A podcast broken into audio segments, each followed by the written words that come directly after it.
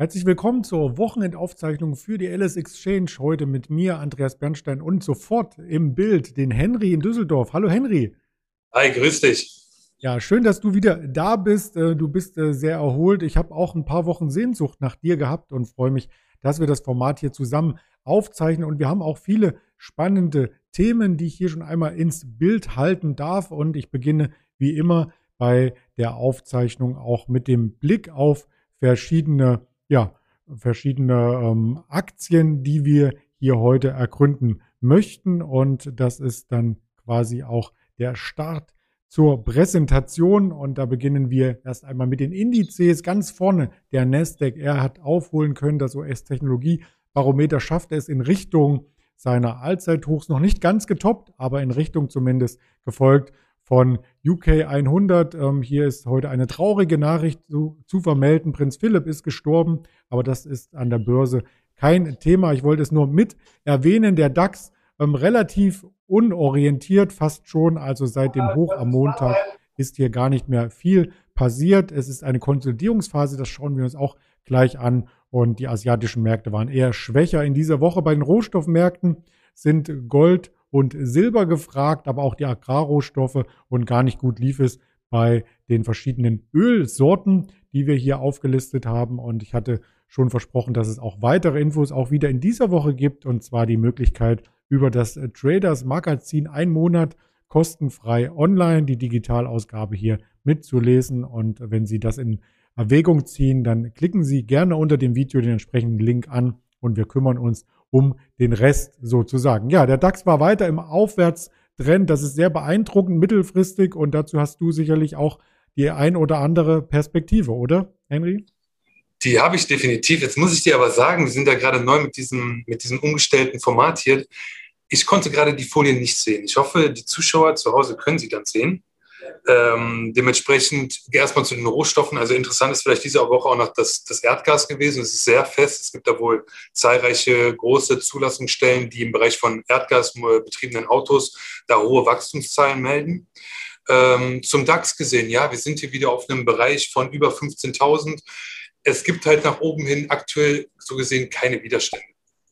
Von daher, wir haben einen All-Time-High gesehen, wir haben da ein bisschen konsolidiert und jetzt aktuell ist mit der angehobenen Wirtschaftsprognose des IWF natürlich da wirklich äh, nochmal ein Schwung.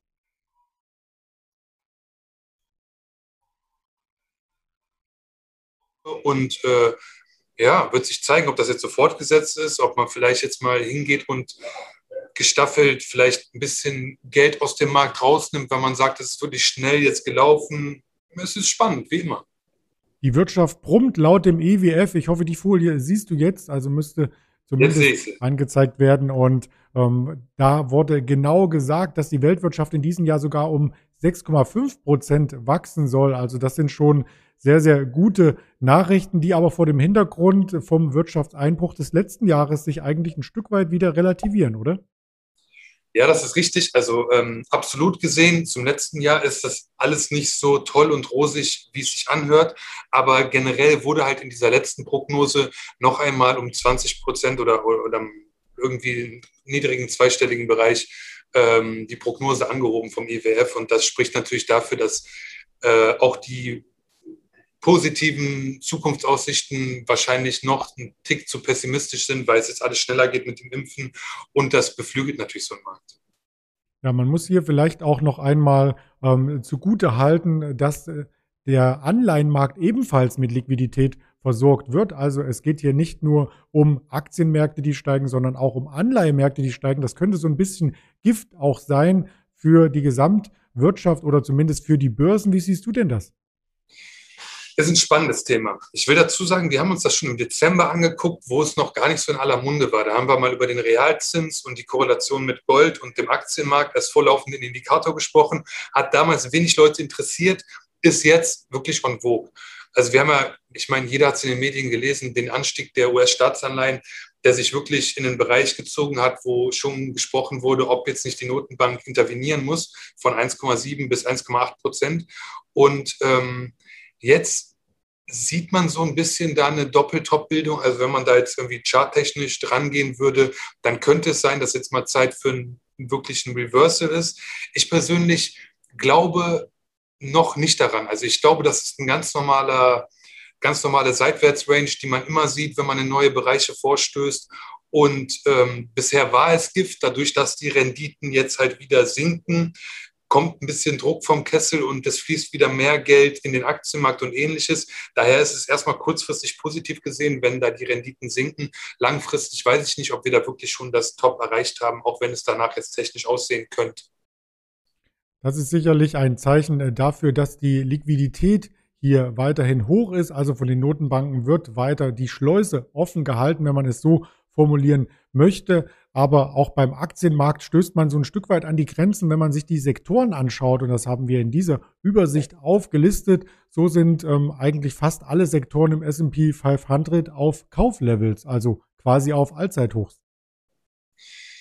Ja, lass uns mal kurz über diese Folie sprechen. Wir haben ja vorher darüber uns ein bisschen Gedanken gemacht, was wir hier bringen. Du hast hier die ähm, jeweiligen Sektoren des S&P 500 gebracht und auf einem Kaufniveau heißt jetzt genau was? Das heißt, ähm, dass sie weit über dem 200-Tage-Durchschnitt ähm, notieren und sozusagen technisch, weil es eben ein neues Allzeithoch gab, ein technisches Kauflevel generiert haben. Das heißt, wir reden hier von nachlaufenden Indikatoren, die sich darauf äh, konzentrieren, was ist vorher passiert.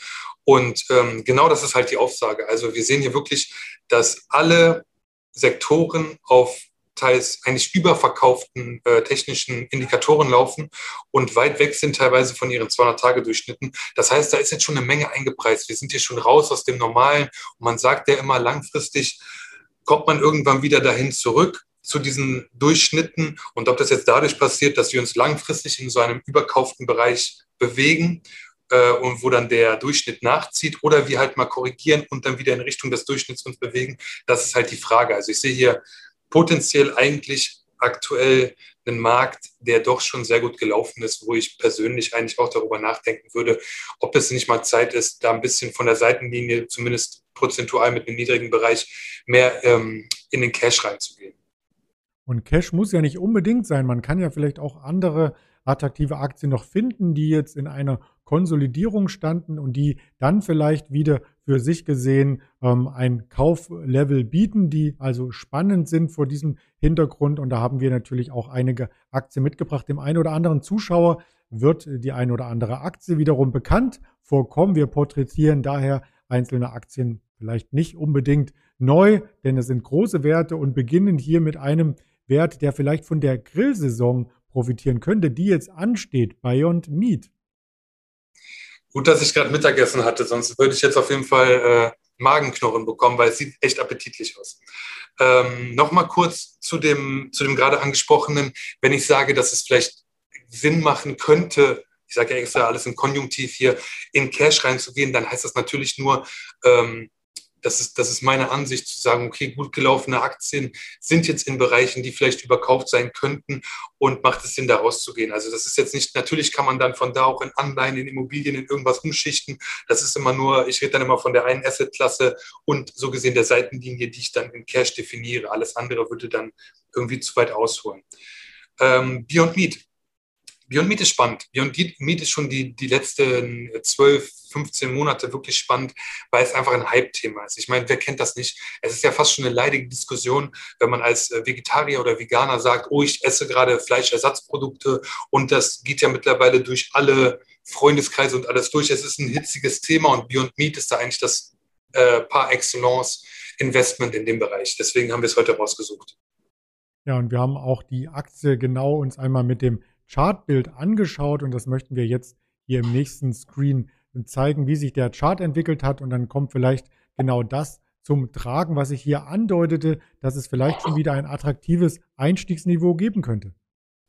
Ja, ähm, das hier ist ja nicht, wir machen ja keine Anlageberatung, aber wir gucken natürlich schon, dass wir uns Investments oder Investmentideen raussuchen, die aktuell halt ein Chance-Risiko-Verhältnis anbieten, was jetzt nicht so, so auf gut Deutsch sich so überkauft oder so schlecht anfühlt, wie äh, Dinge, die einfach nur gerade auslaufen, wo man im Prinzip keine Relation hat. Beyond Meat hatte schon Kurse von über 200 Euro. Wir nähern uns eher mal den 100 Euro jetzt. Das heißt, so ein bisschen Druck ist entwichen. Das ähnlich wie bei den Cannabis-Unternehmen oder den Goldminen, die wir in der letzten Zeit vorgestellt haben. Und ähm, zu Beyond Meat gibt es aber, gibt's aber gute Berichte, auch aktuell neue Berichte, die sagen, gerade diese Generation Z, hat eine viel höhere Awareness, eine viel höhere, auch eine, Wahrnehmung davon, dass es wohl Sinn macht, sich nachhaltiger, gesünder und vielleicht auch fleischfrei, ethisch korrekter zu ernähren. Und ähm, diesbezüglich hat man natürlich im Beyond Meat schon sehr gute Wachstumsraten in der Zukunft ähm, einberechnet oder die Prognosen beinhalten das. Aber die könnten, wenn man den aktuellen neueren Berichten, zum Beispiel von Piper Sands oder ähnlichem, Glauben schenkt, aber noch zu pessimistisch sein, weil ähm, man halt sowas wie die Generation Z ist halt jetzt ein neuer Umbruch. Es ist immer so, mit einer neuen Generation kommt ein neues Verhalten und das so in Prognosen einzugießen, ist nicht immer so leicht. Und ich glaube, ich persönlich glaube, dass Beyond Meat da vielleicht vor einer Neubewertung stehen könnte. Und dann wäre das natürlich ein attraktives Niveau. Ich meine, wir sind fast 50 Prozent vom, vom All-Time-High entfernt. Also vielleicht lohnt sich da ein Auge drauf zu werfen. Zählst du dich noch zur Generation Z? Äh, das legt ja nicht ich fest. Also de facto nein, ich gehöre nicht dazu, weil es geht, glaube ich, bis 1994 und ich bin mhm. natürlich ein Schnaps älter. Von daher, ich bin vielleicht so, so interessiert an diesen neuen Entwicklungen, aber ich bringe dann vermutlich noch Verhaltensweisen mit, die man dann der Generation Z nicht mehr so zurechnet, weil da einfach ein viel größerer Umbruch schon stattgefunden hat. Also mir hatten meine Eltern mal ein Buch geschenkt, Generation Golf, zu der soll ich wohl gehören. Also der erste Golf irgendwie in den 70er Jahren und ja, ich habe es hier irgendwo im äh, Bücherregal vergraben. Ich suche das mal das nächste Mal raus, aber wir wollen äh, thematisch vielleicht an den Grillabend anknüpfen. Was gehört zu etwas Schönen auf dem Grill? Natürlich auch die entsprechende Musik. Und da bringen wir heute nicht ähm, Spotify ähm, dazu, sondern wir wollen heute über ein weiteres Unternehmen sprechen. Tencent äh, Music Entertainment heißt das Ganze und hat mit Tencent richtig was zu tun. Ja, ähm, ich finde, hier kann man auch einen anderen guten Vergleich ziehen. Tencent Music, also generell erstmal vorab, ist so gesehen, dass Spotify des asiatischen Marktes, primär China, dahinter ist, selbst erklären Tencent. Äh, Tencent. Ähm, allerdings auch Spotify selber hat ein Joint Venture, eine Beteiligung an Tencent Music. Das heißt, hier gibt es ähm, viel viel Verkopplung ineinander, die ich prinzipiell in dem Markt eigentlich auch gut finde, weil man kommt sich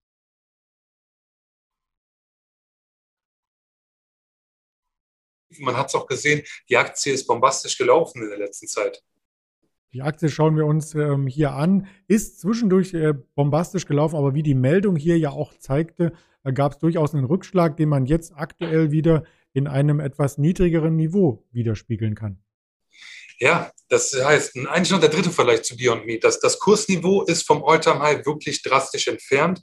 Und äh, wir reden hier von einer Aktie, die halt in einem Wachstumsmarkt aktiv ist, wo dann auch ähm, Konkurrenten halt vorhanden sind. Aber die Wachstumsraten sind halt schwierig zu bestimmen. Das heißt, so Prognosen schwanken. Da ist viel Volatilität in diesen Werten drin und das sieht man hier auch. Also der Grund für diesen Abverkauf ist bedingt maßgeblich, wenn man so den, den landläufigen Meinungen ähm, Glauben schenken kann, und das macht auch für mich am meisten Sinn, durch diesen äh, Archigos Capital ähm, Pleitefall, diese Notverkäufe, die da getätigt worden sind, und die haben halt dafür gesorgt, dass ein Tencent Music von 25 Euro mittlerweile sich bei 15 Euro wieder einfindet. Das sind 40, 50 Prozent Kursabschlag. Das heißt, wir sind hier wieder auf erträglichere Niveaus angekommen.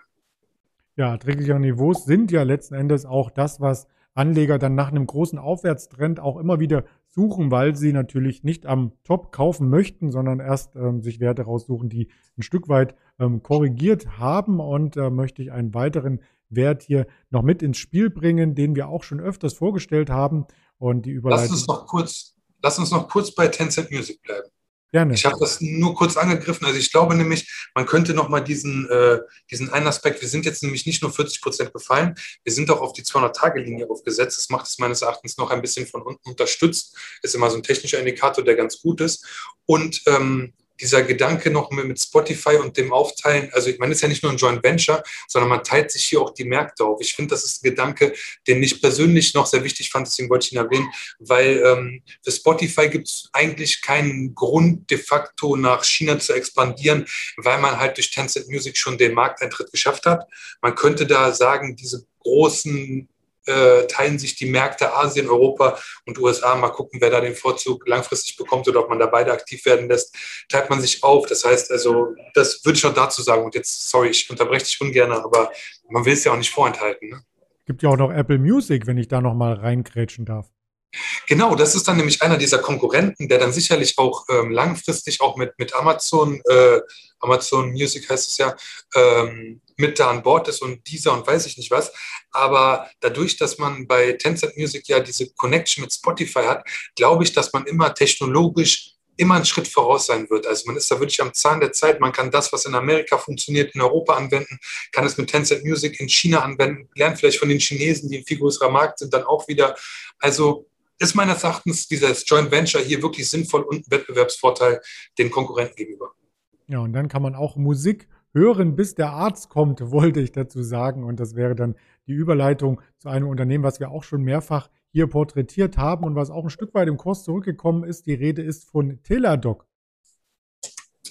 Ja, wir haben es schon mal vorgestellt, Kai hat darüber geredet, ich habe darüber geredet. Da bewegte sich aber noch auf Niveaus, die im Bereich von 250 Euro waren. Und ähm, ja, da war es halt eigentlich nur immer so, so beiläufig, habe ich sie mit erwähnt, weil ich dann eher von den Chinesen geredet habe, Ping An Healthcare oder ähm, ähm, Alibaba Health, die halt wesentlich preiswerter bewertet waren. Jetzt nach dem Abverkauf macht es Sinn, meines Erachtens mal wieder einen Blick auf Teledoc zu werfen, weil ähm, hier gab es eine Schreckensmeldung vom Markt, so genannt. Amazon plant wohl den Einstieg in den Telemedizinmarkt. Und das hat dafür gesorgt, dass wir hier auch wieder 50 Prozent oder 40 Prozent Kursabschläge haben und schon sind wir wieder auf adäquatere Niveaus. Natürlich sind die Prognosen jetzt wieder auch unten revidiert. Das ist genau das, was ich meine. Diese Zukunftsaussichten, die, die bewegen halt bei solchen Werten viel stärker den Markt und dann kann man auch wirklich, wenn man da eine klare Meinung hat oder ähm, ja auch langfristig agieren will, da mal ähm, sinnvollere Einstiege wählen, meines Erachtens. Ja, und das gilt natürlich auch für Unternehmen, die erstmal nicht so viel Konkurrenz auf den ersten Blick haben, weil sie schon seit vielen Jahrzehnten im Markt aktiv sind und auf der Liste kommt dann natürlich direkt die Microsoft-Aktie ins Spiel und die haben wir auch hier natürlich noch einmal porträtiert, denn die passt so richtig gut rein. Das stimmt. Microsoft ist natürlich eher ein, wirkliches Schwergewicht und im Vergleich zu Beyond Meat, ähm, Tencent Music und Teledoc aktuell nicht durch einen Kursrückgang so abgeschlagen. Wir sind hier wirklich nahe der Alltime-Highs und dafür gibt es auch einen ganz klaren Grund. Das US-Militär hat einen 22 Milliarden Auftrag ausgeschrieben für so Augmented Reality Helme, mit denen die äh, Marines rumlaufen sollen. Und ähm, den Auftrag hat Microsoft gewonnen und damit sind natürlich hier Tür und Tor für Spekulationen offen. Wird das die einzige Bestellung bleiben? Kommen da noch weitere? Was braucht man in dem Bereich. Also ich finde es großartig und ich glaube auch, dass der Kursaufschlag gerechtfertigt ist, wenn nicht sogar noch etwas zu ähm, gering ausgefallen, weil was damit alles zusammenhängt, das muss man natürlich jetzt erstmal screenen und ähm, ja, es, es, ist halt ein Riesenmarkt. Also das US-Militär ist, ist, ein super Kunde und ich meine, stell dir mal vor, jeder Marine trägt so einen Helm, man kann, man kann, man weiß, wo seine Kollegen sind. Der Helm erleichtert die Erkennung von Feinden oder sonstiges.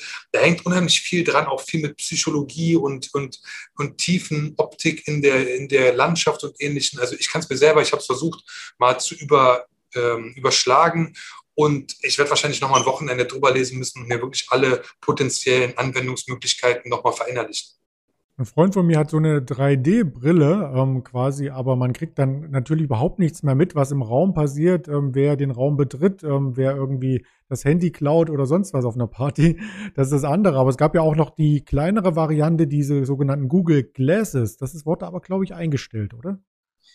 Ja, die wurden ähm, also das Projekt wurde nicht eingestellt, sondern da wurde einfach gesagt, okay, wir sind noch nicht so weit und die haben ein bisschen zurückgerudert. Aber genau das ist der Vergleich. Also eine, eine VR-Brille ist was anderes. Die setzt man ja auf und dann sagt man, okay, ich tauche ein in eine Virtual Reality. Eine Augmented Reality Brille ist, ich behalte die Realität, aber füge ihr Informationen hinzu. Das sollte ja bei Google Glass sein, dass man sieht, okay, welches Teil packe ich wo dran, wie viel haben wir davon noch, was muss ich nachbestellen. Beim Militär, wie gesagt, sehe ich den Abstand, sehe ich, ist es ein Feind, ist es zu schützen, wo muss ich hin. Das heißt, ähm, ich glaube, die, die Generation Z kennt jetzt wahrscheinlich diese Pokémon-Variante oder Snapchat ist ja auch eine kleine Variante davon. Du hältst dein Handy vom Gesicht und siehst dann so gesehen die Realität mit etwas darüber gelegt. Und ähm, es ist wahrscheinlich wie beim, wie beim Kryptomarkt, wo wir gleich hinkommen. Die Möglichkeiten der Anwendung sind aktuell quasi endlos, so wie damals, als das Internet kam. Was würde es da alles geben? Wer wird da vorne mit dabei sein? Für mich ein wirklich spannender Markt. Ich würde mir so eine Brille mit dem LSX-Gadget wünschen, wo ich durch die Stadt laufe und von allen Unternehmen, wo man Produkte sieht, gleich die WKN eingezeichnet wird, oder? Das wäre doch auch cool. Lass es dir patentieren. Oh, jetzt habe ich öffentlich drüber gesprochen, entschuldige bitte. Müssen wir rausschneiden. Nein, Spaß beiseite. Wir kommen quasi zur Überleitung zum Kryptomarkt und das ist auch so ein bisschen äh, virtuelle Realität. Man kann es nicht direkt anfassen, aber es ist ein spannendes Thema und da gibt es ein IPO diesen Monat, der sich wirklich gewaschen hat. Coinbase kommt. Ja, es ist ja nicht so weit. Also Coinbase, äh, mal, mal vorab, ist die größte US-Börse in Europa, sind sie auch ganz vorne mit dabei. Ähm, und diese Krypto, reine Kryptobörse plant jetzt halt sein IPO, beziehungsweise möchte über ein Direct Listing am 14. am kommenden Mittwoch an die Börse gehen. Deswegen besprechen wir es heute ganz klar. Ja, und dazu hast du vielleicht auch ein, zwei Hintergrundinformationen für uns äh, parat. Natürlich. Also, ähm, ich habe es mir jetzt mal aufgeschrieben, ich weiß nicht aus dem Kopf. Also verzeiht mir, wenn ich mal kurz runtergucke. Generell das Unternehmen ist, ähm, es handelt ja noch nicht, es gibt kein IPO, es gibt kein IPO-begleitendes Bankunternehmen, was so gesehen bewertet, wie viel ist dieses Unternehmen wert. Es gibt aber schon im äh, Secondary Market, so heißt das, over the counter an der Nasdaq, ähm, die Möglichkeit für aktuelle Aktionäre, da ihre Aktien miteinander auszutauschen oder, oder halt einfach zu verkaufen. Halt noch nicht für den Gesamtmarkt zugänglich, sondern wirklich nur für ausgewählte Kreise. Und da kommt man aktuell auf eine Bewertung von knapp 90 Milliarden US-Dollar. Es ist schwierig zu sagen, wie repräsentativ das ist. Das Unternehmen macht 3,8 Milliarden US-Dollar Umsatz am Tag. Man verdient aber mittlerweile wirklich gut, aber dennoch nur 800 Millionen US-Dollar. Das heißt, wenn man sich das mal kurz, ich überschlage das mal kurz für euch, ähm, durchrechnet, kommt man auf ungefähr, wenn es so weiterläuft, sagen wir drei bis im Idealfall vier Milliarden US-Dollar aufs Jahr gerechnet, will dann mit einer Bewertung von 90 Milliarden an die Börse kommen. Das ist schon, das ist schon viel. Also da sind wirklich schon wieder hohe Wachstumsraten, die da eingepreist sind. Und es ist definitiv spannend, aber es ist ein zweischneidiges Schwert dadurch, dass es halt schwierig ist, seine Bewertung zu finden. Und ich glaube, dass die ersten Handelstage da wirklich viel Volatilität mitbringen und vermutlich für jeden Anleger und auch jeden, der von der Seitenlinie zuschaut, spannend werden. Handelstage ist auch genau das Stichwort, was uns äh, zur Frage bringt, wo kann man denn die Aktien handeln, beziehungsweise gibt es schon eine Wertpapierkennnummer? Die haben wir schon. Ähm, die habe ich dir extra vorher mitgeliefert. Also es ist so, so ein Unternehmen wie Coinbase geht an die Börse in Amerika, sie reichen da alles ein, bekommen die Bestätigung und dann ziehen natürlich weltweit die Börsen nach. Wir an der LSX und auch ähm, bei Lang und Schwarz generell außerbörslich werden ich spreche jetzt im Konjunktiv, werden alles dafür tun und werden versuchen, dieses Listing am Mittwoch, ähm, dem 14. zeitnah abzubilden unter der Wertpapierkennnummer, die steht hier, ist keine Anlageempfehlung, ist einfach nur für diejenigen, die vielleicht in Google nicht so viel Glück gehabt haben wie wir, ähm, dass sie schon mal Bescheid wissen, worunter sie dann nachgucken können, wo so die ersten Kurse sind. Ja, das klingt sehr, sehr spannend und das bringt mich dann quasi schon fast zu einer abschließenden Frage. Die Folie hatten wir schon, also die nächste zum Wochenende. Geht es denn weiter? Volle Fahrt voraus mit den Technologiewerten. Die Nasdaq fast auf Allzeithoch. IPOs im großen zweistelligen Milliardenbereich in dem Bereich oder kommt langsam dieses Sell in May ins Blickfeld? Was denkst du? Wir haben ja schon mal darüber gesprochen. Also ich finde es immer, ähm, meine Meinung ist ja im Prinzip nicht viel wert. Deswegen gehe ich mal auf was anderes ein. Welche Indizien gibt es dafür, dass wir jetzt an einem Niveau angelangt sind, was äh, schon recht hoch bewertet ist. Dafür gibt es einfach Unmengen. Und es gibt aber dagegen auch Dinge, die dafür sprechen, dass es weiterläuft. Das heißt, eigentlich bleiben wir bei der, bei der Entscheidung, Sell in May Go Away, kann eintreten, kann aber auch nicht eintreten. Ich persönlich finde aber gerade, dass jetzt dieses Auftreten dieser, dieser Specs, die sagen, okay, wir bringen Startups, äh, kaufen wir und bringen sie an die Börse. Wir haben einen Kryptomarkt, der wirklich exorbitant hoch gestiegen ist. Wir sind beim DAX auf Alltime High. Wir sind bei allen Sektoren im S&P wirklich in überkauften Bereichen. Es ist meines Erachtens ein Zeitpunkt erreicht, wo man wirklich gut daran tut, sein Depot sinnvoll zu überdenken und zu überdenken, braucht man vielleicht kurzfristig Geld oder ist man auch bereit, eine Konsolidierung, eine Korrektur mitzunehmen. Deswegen, ich persönlich ähm, würde eher auf die Seite gehen, jetzt mit dem Sell in May and Go Away so gesehen zu rechnen. So würde ich, so würde ich sagen. Man, damit zu rechnen, es tut halt nachher weh. Man sagt ja, die entgangenen Verluste ähm, sind meistens höher als das, was man wirklich in der Korrektur dann, wenn sie dann wirklich in dem Maße eintritt, die man immer befürchtet, eintritt, was man dadurch, äh, ähm, was einem entgangen ist.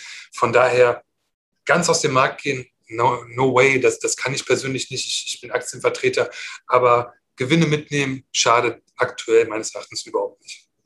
Ja, das ist eine sehr gesunde Ansicht. Vielen Dank äh, dafür. Und wenn man thematisch das noch einmal ergründet, was wir heute besprechen wollten, kommt man zu dem Schluss, dass schon wieder Schluss ist, mit Verweis natürlich auf die Kanäle, wo man das Ganze noch einmal im Nachgang sich anhören kann bei Spotify, dieser, nicht bei Tencent Music, da sind wir noch nicht gelistet, aber bei Apple Podcast und das Video gibt es über Twitter zu erreichen, auf YouTube, auf Instagram, auf Facebook. Das sind die Anlaufstellen für Sie als Zuschauer und damit würden wir uns auch freuen, wenn Sie in der kommenden Woche hier wieder einschalten. Und dir wünsche ich schon mal ein schönes Wochenende, lieber Henry. Danke, ebenso. So machen wir das. Bleiben Sie gesund, auf diesen Kanal treu. Bis dahin, Ihr Andreas Bernstein.